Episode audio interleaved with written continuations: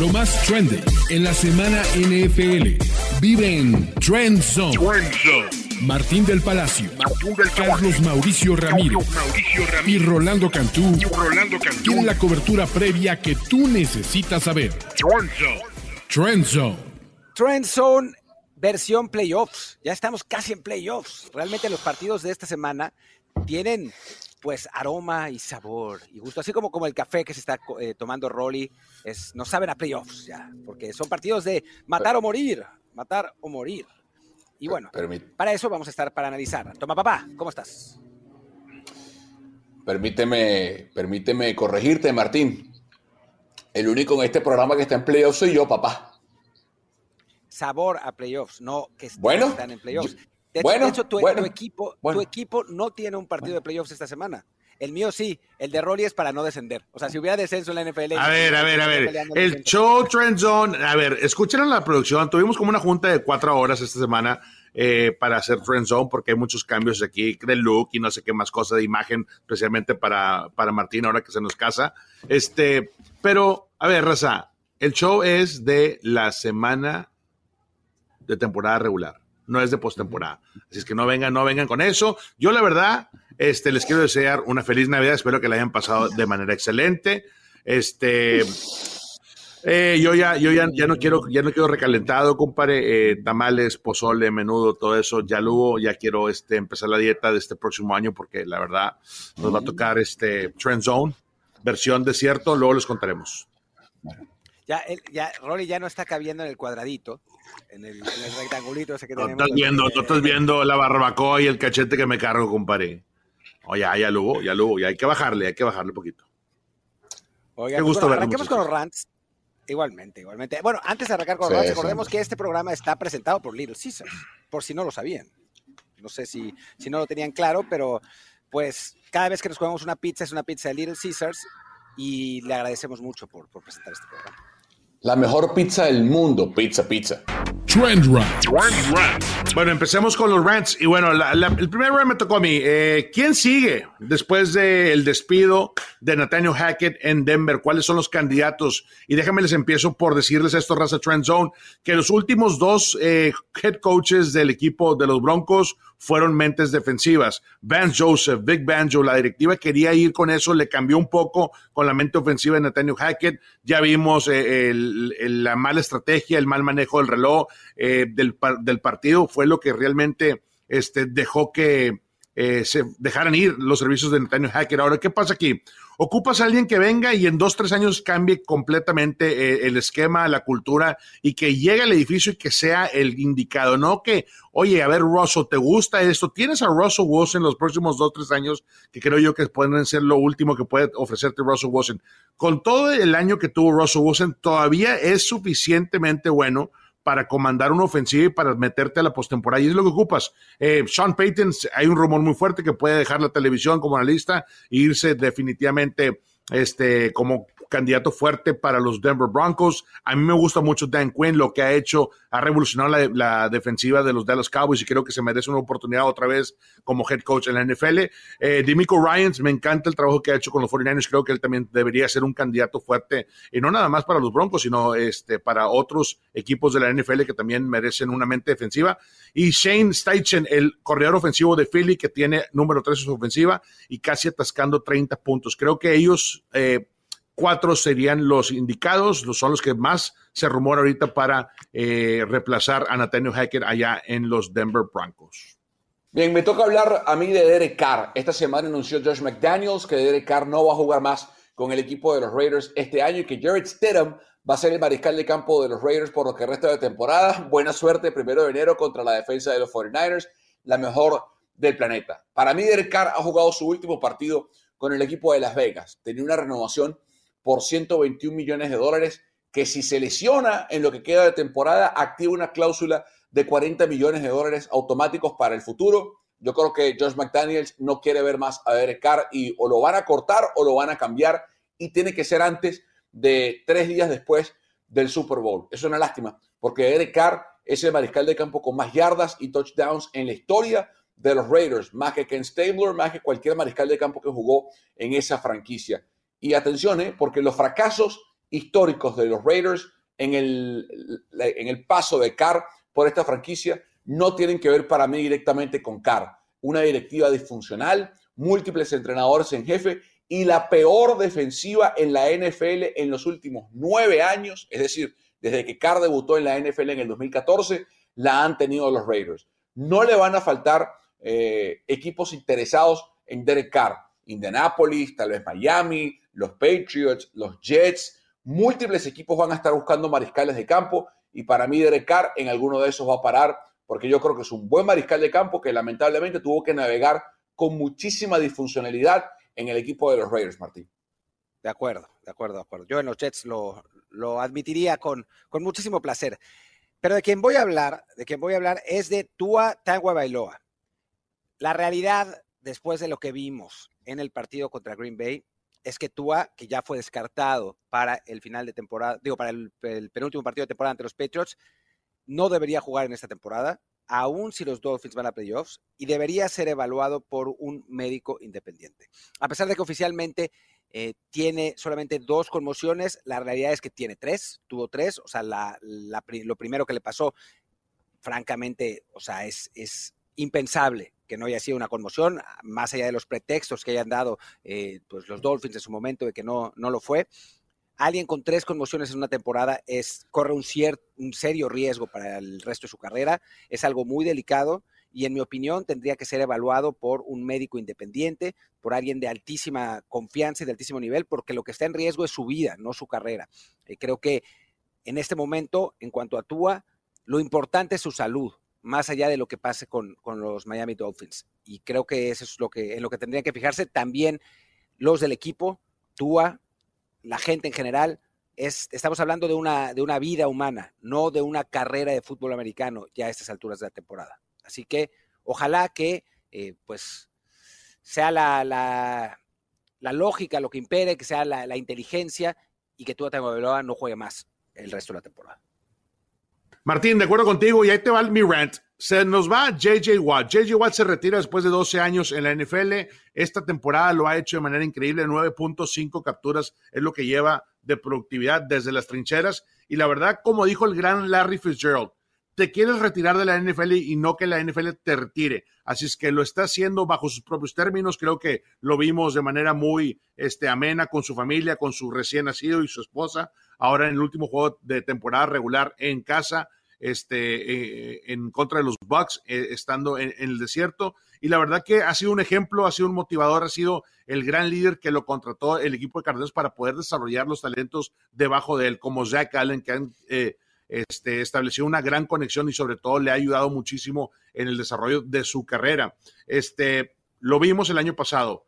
Cirugía, operación del hombro, y dices tú, bueno, operación para alguien como JJ Watt dice, tú te puedes aventar a la maca, pero no, regresó de siete partidos, eh, se, puso listo para ese juego de, la postemporada, que fue el único que jugó el equipo de los Cardinals. Y bueno, ahí te das cuenta de lo importante y de lo comprometido que está JJ Watt con el, equipo. La verdad que se nos va uno de los grandes, pero qué bueno que se va en sus propios términos. Es que JJ Watt, te vamos a extrañar, pero compare, eres number one.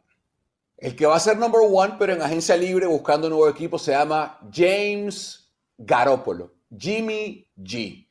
¿Cómo se le está abriendo el mercado a Jimmy para el año que viene tener un contrato? Cada vez estoy más convencido que lamentablemente su futuro no va a estar más en San Francisco. La aparición de Brock Purdy y el futuro comprometido con Trey Lance le abre las puertas para que Jimmy abandone. Además, para atar mi rant uno con el 2, las puertas de equipos como los Raiders ahora se le están abriendo. Hagamos una lista rápidamente.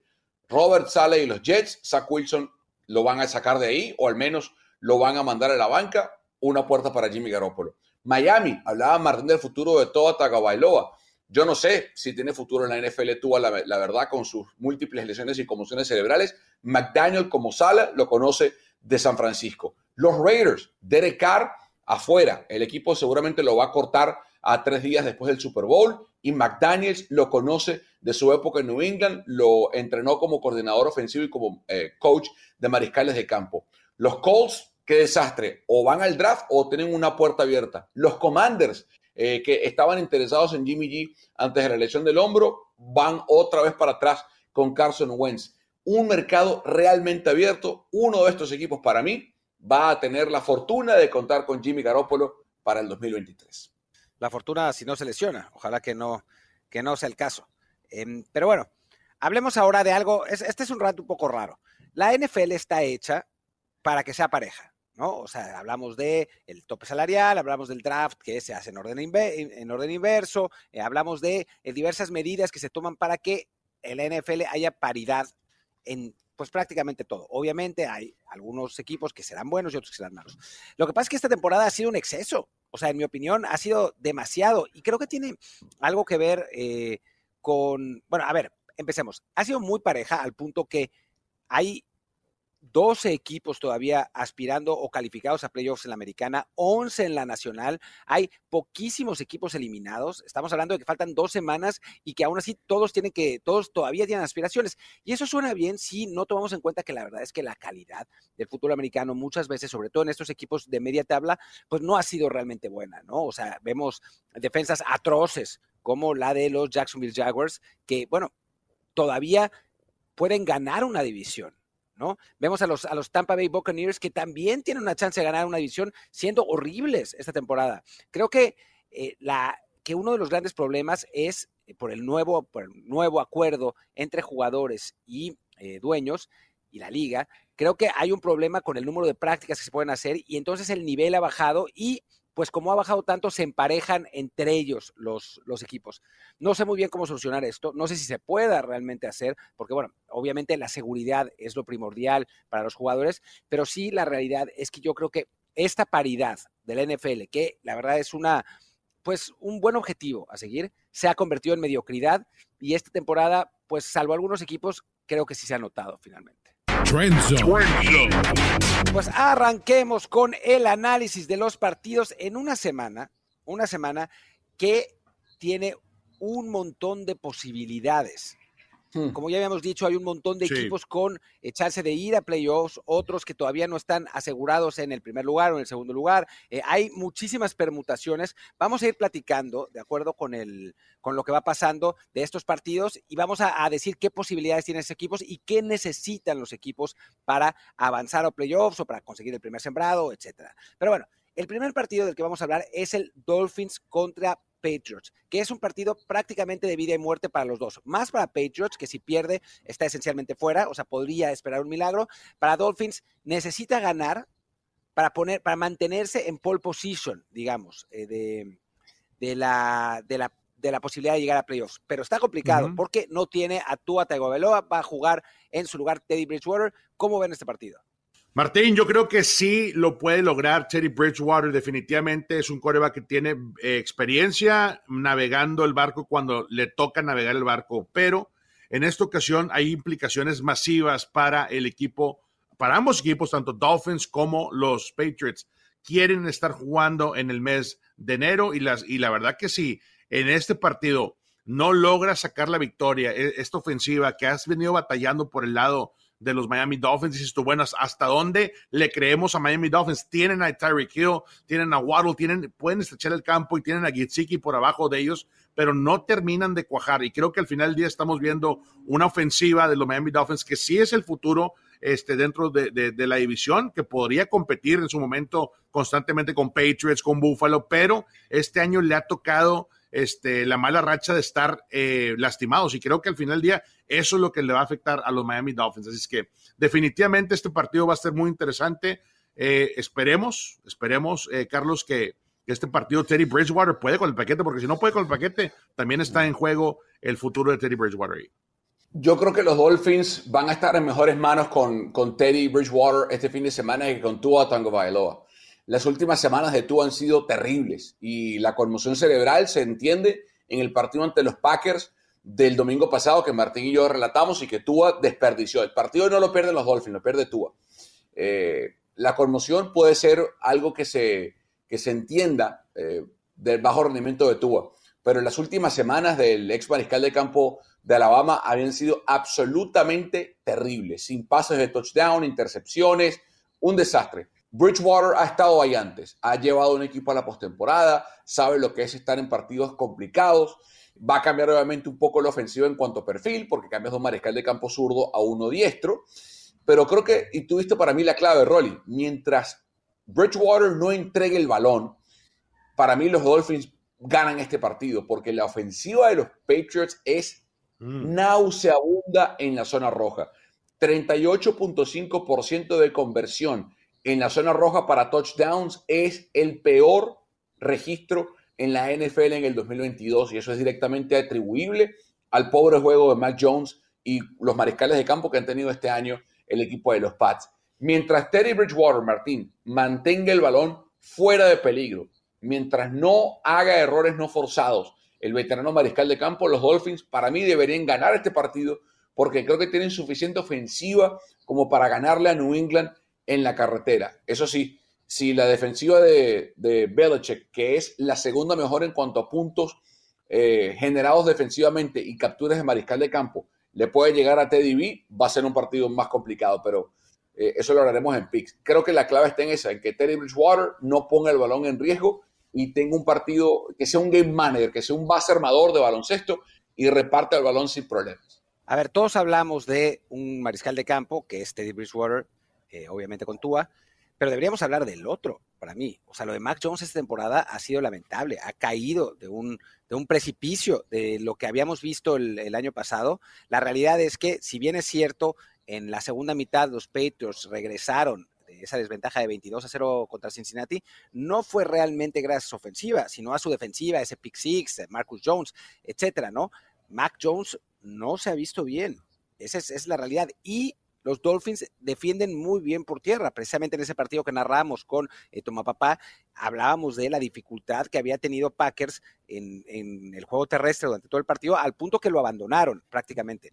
Entonces, yo sinceramente, salvo que Bill Belichick se decida a hacer un cambio por Bailey Zappi, que medio lo dejó entrever ¿eh? en la conferencia mm. de prensa, yo creo que los Dolphins tienen ventaja en cuanto al coreback con Bridgewater. Y si hablamos de las armas, simplemente con Tariq Hill y Jalen Waddle, pues a mí me parece que, los Dolphins tienen una, ventaja clara. Obviamente todo puede pasar y los Dolphins se han hecho expertos en desperdiciar sus ocasiones, pero no veo imposible que ganen este partido, ni muchísimo menos. Pero bueno, vayamos a otro partido que Martín, rapidito, rapidito, Martín. Ranqueada número 16. 16 la ofensiva de Mac Jones. Los Patriots nunca han llegado a la postemporada con un ranking fuera del top 15, así es que va a ser interesante eso. Y ojo, y ojo, si pierden los Pats, están fuera, matemáticamente fuera.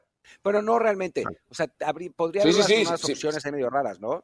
No, no, si, si, pierden están fuera, Martín. Si pierden los Pats, están eliminados. Si pierden este. Ok, bueno. Vamos al siguiente partido que increíblemente, y digo increíblemente porque son equipos con marca perdedora que están jugando horrible. Sí. Increíblemente, sí, e, este partido define la, la NFC Sur. Es la realidad, así es como está la, la NFL en este momento. Y vamos a tener un duelo que ya hemos visto antes entre Tom Brady y Sam Darnold. lo, lo hemos visto con eh, los fantasmas que había visto Sam Darnold, con las palizas de los Pats cuando eh, Darnold era el coreback de Jets. Ahora las circunstancias han cambiado y parece ser un duelo parejo. ¿Cómo lo ven? Pues tiene razón, es la batalla para el número uno, el sembrado número uno dentro de la división. Y cuando tú ves un Tom Brady batallar en el desierto en contra este, de un Trace McSorley y al final eh, equipos especiales con goles de campo sacó el partido. No es el año, raza, trend zone de, de, Tom Brady. No es, el, no es ni lo que vimos, eh, ni comparado a lo que vimos el año que ganó el Super Bowl hace un par de años. O sea, no lo es. Simplemente está batallando la ofensiva, la defensiva está tratando de meterle un poquito más por el lado de Todd Bowles, pero siento que eh, todavía con todas esas debilidades que tiene eh, la, ofensiva, de, perdón, del equipo de los Bucks, la defensiva sigue estando ahí. Lavante David, este, White, eh, estás hablando de Winfield Jr., tienen, tienen elementos que presionan constantemente, que hacen las cosas bien, que entregan el balón, que roban balones y, sobre todo ahí es cuando puede haber oportunidad para Tom Brady. Si Tom Brady, no sé, eventualmente tiene el balón eh, en sus manos, las últimas dos posiciones para cerrar un encuentro, este partido puede ser rápidamente eh, a favor eh, de los Buccaneers. Siento que todavía hay mucha experiencia ahí que no se ha aprovechado y que no ha sido, que no le ha caído, vaya, eh, este año la, rotación y el ritmo a, los Buccaneers. Pero bueno, este partido va a ser muy interesante. Aparte es en Raymond James, es la casa de Tom Brady, va a estar bueno el asunto. Si ganan, hay pase para la postemporada y cuando hay pase para la postemporada todo puede pasar cuando eres los Tampa Bay Buccaneers. Va a tratar de romper la historia el equipo de Carolina en múltiples sentidos. Eh, según el Elias Sports Bureau, ningún equipo en la historia de la NFL ha avanzado a playoffs luego de perder los eh, ocho de sus primeros 11 partidos de una temporada regular. Y Carolina llegó a estar 3 y 8. Eh, un poco lo que decía Martín en su rant inicial, habla un poco de la paridad eh, hacia abajo que ha tenido la NFL este año. Esa es la primera estadística historia que va a tratar de romper Carolina. La segunda tiene que ver con su propio equipo este año, porque si los Panthers van a ganar la NFC Sur, que yo creo que no lo van a hacer, tendrán que hacerlo en la carretera. Y este año, el equipo que ahora dirige Steve Wilkes tiene récord de 1 y 5 fuera del Bank of America Stadium y el diferencial de puntos Martínez menos 45.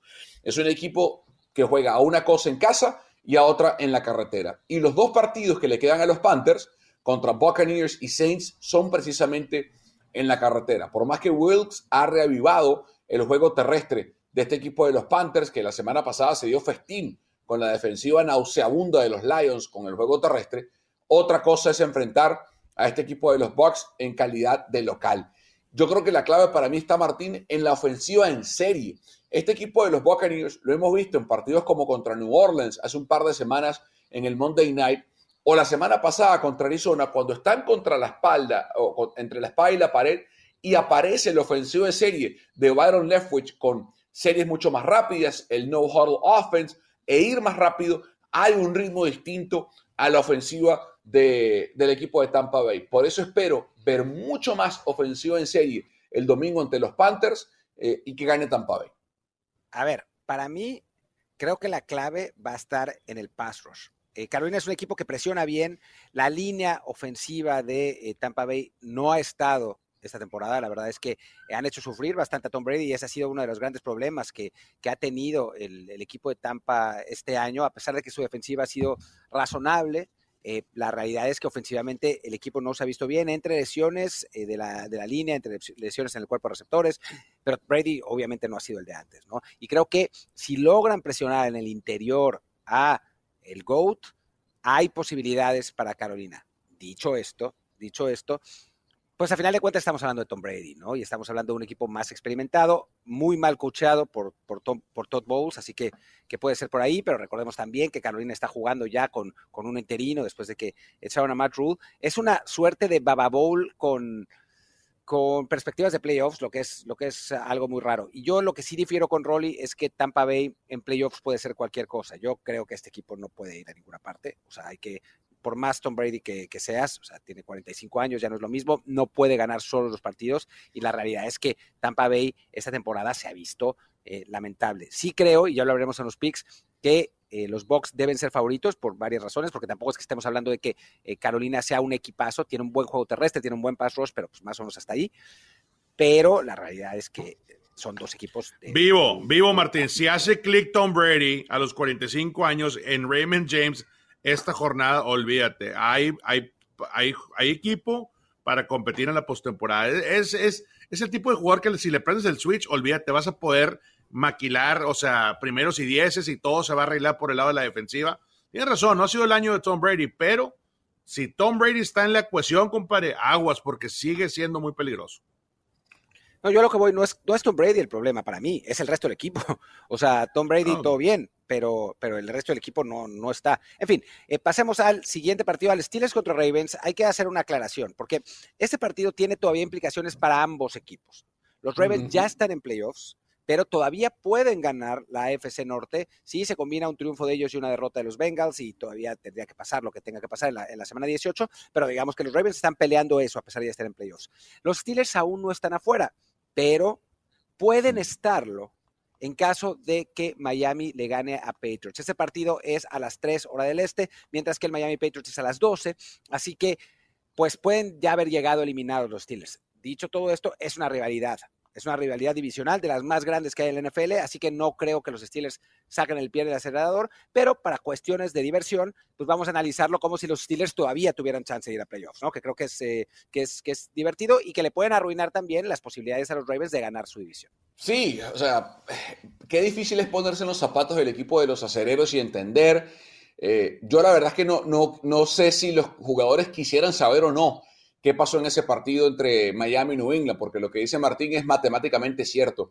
Si los Dolphins le ganan a los Pats, los Steelers están eliminados de cualquier tipo de contención. Eh, las oportunidades de los Steelers siguen pasando por la defensiva y por TJ Watt. Atención, porque al momento de grabar este episodio de Trend Zone, eh, Lamar Jackson Martín se ha perdido 10 prácticas de forma consecutiva.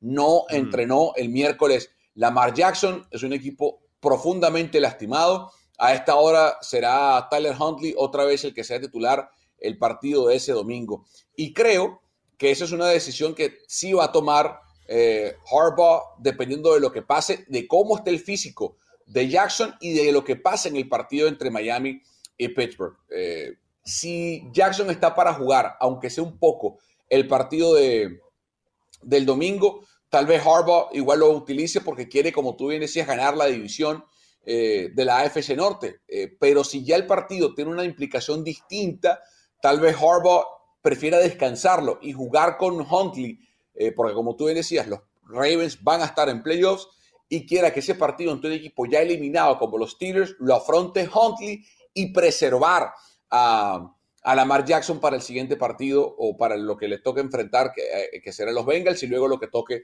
en playoffs. Para mí los Ravens son eh, candidatos a ganar este partido porque tienen más cosas por qué jugar, salvo, insisto, insisto, si Miami pierde, porque hay tantas cosas vinculadas al partido, Martín, que si Miami pierde el partido, los Steelers, con todavía un poco de oxígeno, van a ser un, rival muy duro de vencer, sobre todo con Huntley eh, en el control, porque hasta ahora, insisto, Lamar el miércoles no entrenó y no sabemos qué pasa en el resto de la semana. Buen punto, Carlos. Yo creo que eh, al momento que ya estás hablando de implicaciones de, postemporada y quién se va y quién se va a meter y quién se va a quedar fuera, eh, Lamar Jackson debe de estar ahí por el equipo de los Ravens. Pero si regresa con esa rodilla lastimada, imagínate, se va a enfrentar a TJ Watt, que ha sido un increíble elemento presionando a los mariscales de campo rivales. El empuje ha sido otro con Cam Hayward, le, lo respalda este, eh, TJ, cuando ellos dos están jugando de manera increíble, cualquier mariscal de campo tiene complicaciones al momento de estar dentro de la bolsa de protección.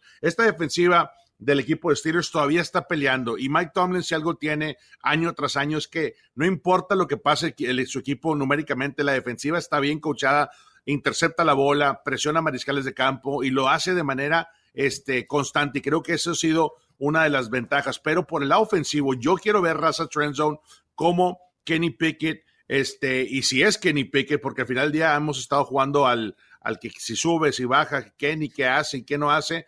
Él y Najee Harris, ¿será suficiente lo que tenga la ofensiva para competir en el camino? Va a ser muy interesante. Yo creo que si hay oportunidades ahí, Martín, de poder correr la bola. Se van a enfrentar en contra de, de Roquan Smith y compañía. Esta defensiva de los Ravens también tiene mucho que ver tienen, mm. mucha disciplina, son muy agresivos, te confunden de repente las protecciones y eso también podría afectar toda la protección que tiene ahí el equipo de los Pittsburgh Steelers. A mí, para mí lo que pasa es que es, difícil pronosticar este partido por varias razones, ¿no? Es difícil analizarlo incluso por varias razones. Primero por lo que ya, ya habíamos platicado, ¿no? O sea, de la diferencia que va a suceder con los Steelers si saben que están eliminados o si todavía se están jugando por algo. Después, la, la, ofensiva de, de, Baltimore es completamente distinta con eh, Lamar Jackson y con, Tyler Huntley. O sea, creo que, que, hay una, pues un cambio brutal, ¿no? Estamos hablando de uno de los mejores corebacks de la liga contra un suplente pues de no muy buen nivel. O sea, es, es, es realmente muy, muy distinto. Y eso que habla Rolly de, de TJ Watt y del pass rush de Steelers, me hace pensar que si hay alguna, algún temor de que Lamar se vuelva a lesionar, o, se, o recaiga de su lesión, digamos, no va a jugar. Además, no ha practicado, ¿no? Cuando estamos grabando este programa en jueves, no ha practicado todavía Lamar Jackson. Así que, que veo complicado que juegue. Y después, del otro lado, es Calais Campbell, ¿no? Que es otro jugador muy importante eh, y que tampoco ha podido practicar. Y bueno, tiene que ver para, para detener el, juego terrestre de, de, de Steelers. Así que es complicado, pero por el momento, por las circunstancias, no veo tan fácil el partido para Ravens. Digo, nunca es fácil contra Pittsburgh, ¿no? Pero siento que hay, hay circunstancias que pueden, que pueden complicar la cosa. Pero bueno, en fin, pasemos al siguiente encuentro que es el Vikings contra Packers. Los Packers que de pronto han encontrado una racha positiva. Aaron Rodgers está jugando mejor, no como el Aaron Rodgers de siempre, pero mejor. Y pueden ir a playoffs contra uno de sus clientes favoritos, que son los Vikings, pero esta temporada los Vikings han sido distintos. Un partido pues con mucho en juego, ¿no? Y unos Vikings que además todavía están peleando por, eh, podrían meterse al primer lugar del NFC, está difícil, pero puede ser, y también no quieren perder el tercero, el segundo, perdón, contra San Francisco, que está ahí pisándoles los talones en, el tercer lugar. Partido interesante el ambos. Sí, a ver, eh, desde el 2020 los Vikings han ganado tres de los cuatro partidos contra Green Bay. El historial reciente favorece al equipo de los Vikings. Yo lo que creo, Martín, es que en algún momento, y lo que no querrá Kevin O'Connell, es que eso pase en postemporada.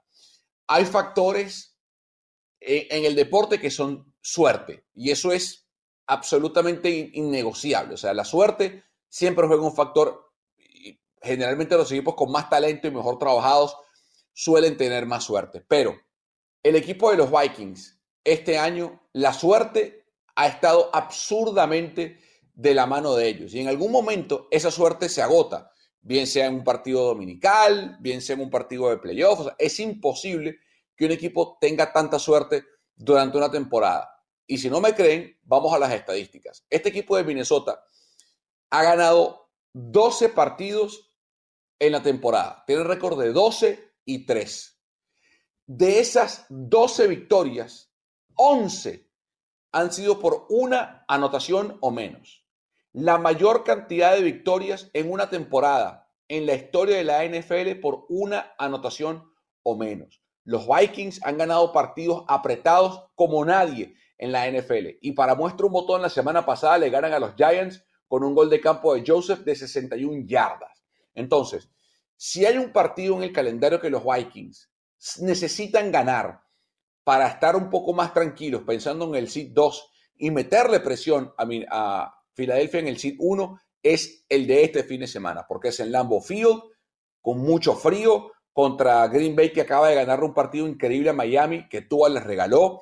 Entonces, si en algún momento la suerte de resultados apretados se le puede acabar, Rolly, a los Vikings esta temporada, puede ser este fin de semana contra Green Bay y Aaron Rodgers. Y no sé si estoy contigo en esa. O sea, si nada más comparamos, Carlos, el desempeño de Rodgers esta temporada y, y Kurt Cousins, ¿a quién le vas? O sea, 12 y 3, tú lo mencionaste, un récord elite en la NFL. Cualquier equipo quisiera este, un, récord de 12 victorias. Están corriendo la bola de manera increíble con Dalvin Cook. Este, creo que el complemento de Alexander Madison también lo ha, fortalecido bastante para suavizar un poco el plan de juego por el lado de los Vikings. Y ni se diga lo que ha hecho Justin Jefferson, el mejor receptor que hay en la NFL actualmente creo que sí va a poder tener la oportunidad de, romper varios récords de franquicia. Ya, ya, lo está haciendo por el lado de los Vikings. Eh, me gustaría ver ese duelo entre Justin Jefferson y Jair Alexander. Jugador más explosivo que hay en la NFL por el lado de los receptores y un esquinero que realmente las últimas cuatro o cinco semanas ha reventado al que le pongas enfrente de él en la cobertura personal uno a uno. Así es que definitivamente va a ser un duelo increíble. La marca de 7 y 8 por el lado de los Green Bay Packers eh, son número 3 dentro de la, de la NFC Norte. Ya lo mencionaba Carlos, número 1 en la NFC Norte están los Vikings. Siempre hemos hablado de este duelo, que es un duelo clásico de, la división, Martín, que siempre lo gana Green Bay. Yo creo que en esta ocasión en el camino, en Titletown, los Vikings tienen mejor equipo, un equipo más completo, un equipo que sí está encarrilado para estar dentro de la postemporada y hacer las cosas bien, posiblemente llegar hasta el campeonato de conferencia, pero hay muchos duelos personales que tienen que, que, este, ganar y los Vikings creo que están armados mejor este año que en otros años. A mí hay algo que me preocupa del lado de Packers, que es Christian Watson. Christian Watson ha sido muy importante, el receptor novato ha sido muy importante en la última mitad de la temporada eh, para el equipo de Packers. Se ha convertido en esa arma eh, que necesitaba Aaron Rodgers en la zona roja, un jugador muy alto, eh, que mide casi dos metros, con, un, rango de, bueno, de brazo también muy impresionante. Es un jugador que, que bueno, pues le cambió un poco la cara a los Packers en, las últimas semanas. Es verdad, la segunda mitad de Aaron Rodgers fue muy buena sin él en el partido contra Dolphins, pero pues siempre es, siempre es mejor tener a tu receptor más talentoso y no tenerlo es un hándicap. No ha podido entrenar eh, Christian Watson, puede ser una ausencia importante. Por otro lado, y lo que es positivo, el, liniero favorito de Rolly, David Bacardi, digo, Bactiari, parece que sí va a jugar. está, está, eh, así que es, es, algo positivo. Lo suavizo con deliciosa refresco de cola. Pero bueno, en fin.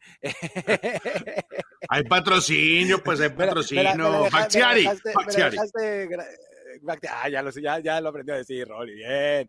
No, practicó, practicó David Bactiari, eh, entonces es, es, positivo, pero sí creo que este es un partido para que Minnesota diga, ok, yo ya soy el dueño de la NFC Norte, porque si no, los Packers podrían decir, les ganamos incluso con Aaron Rodgers lesionado, incluso con un equipo con 7-8, siempre son nuestros hijos. Si Minnesota quiere, no, de esto no se trata solamente de querer, ¿no? Pero creo que con el talento que tiene, en, con Dalvin Cook, con Justin Jefferson, con la defensiva, con parte de la defensiva, no la aérea, por cierto. Eh, es, una posibilidad importante para que los Vikings demuestren que son ahora el rival a vencer en la NFC Norte. En fin, pasemos al último partido que es el Bills contra Bengals. Una aquí pone final de conferencia, una final de conferencia adelantada. Eh, Patrick Mahomes. Qué falta de respeto. Qué falta de respeto. Debe reírse de eso, pero, pero, pero bueno, es un partido. Falta de respeto? No, como, ¿cómo van a sacar a Mahomes? Vale, de la conversación de la AFC. Pero falta de respeto absoluta de parte de Karim Ruiz, nuestro productor irresponsable y respetuoso. Una falta de respeto. Yo creo que Kerim odia a Mahomes. Mm. Esa es, mi, opinión al respecto. tiene, que ser eso, porque, porque es una falta de respeto, pero aún así. Ojo, aún así. Pero sí puede ser una final, de pero, sí, pero sí puede ser una final adelantada, sí puede ser.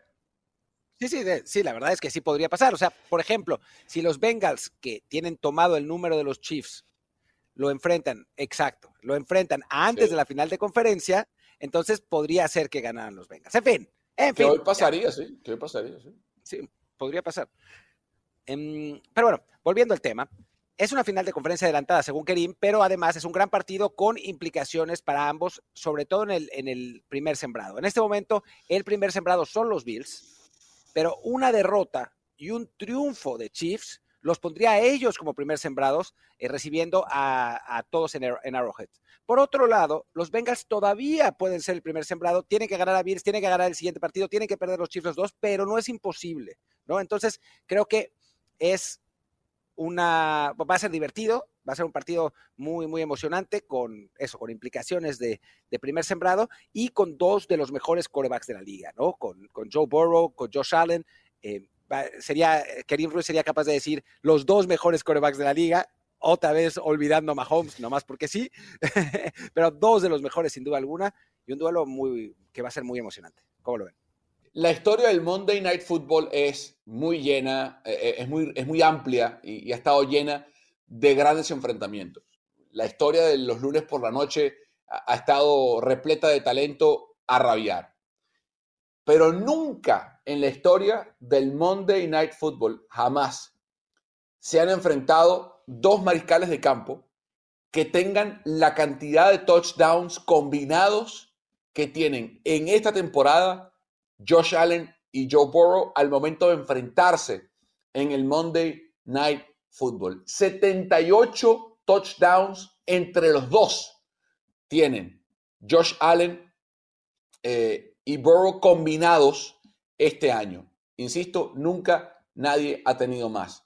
Aparte, estamos hablando de dos equipos con 23 victorias combinadas, sus equipos, al llegar al Monday Night. Y sí puede ser tranquilamente una final adelantada de la AFC. Y para mí, Martín, este es un partido que tiene múltiples aristas, múltiples rincones fascinantes para analizar. La línea ofensiva de los Bengals, si van a poder mantener de pie a Joe Burrow, qué Joe Mixon vamos a ver el fin de semana, cómo la secundaria de los Bengals va a poder soportar a Josh Allen y compañía, cómo va a responder. Para mí, Martín, esto es muy sencillo. Esto va a ser un...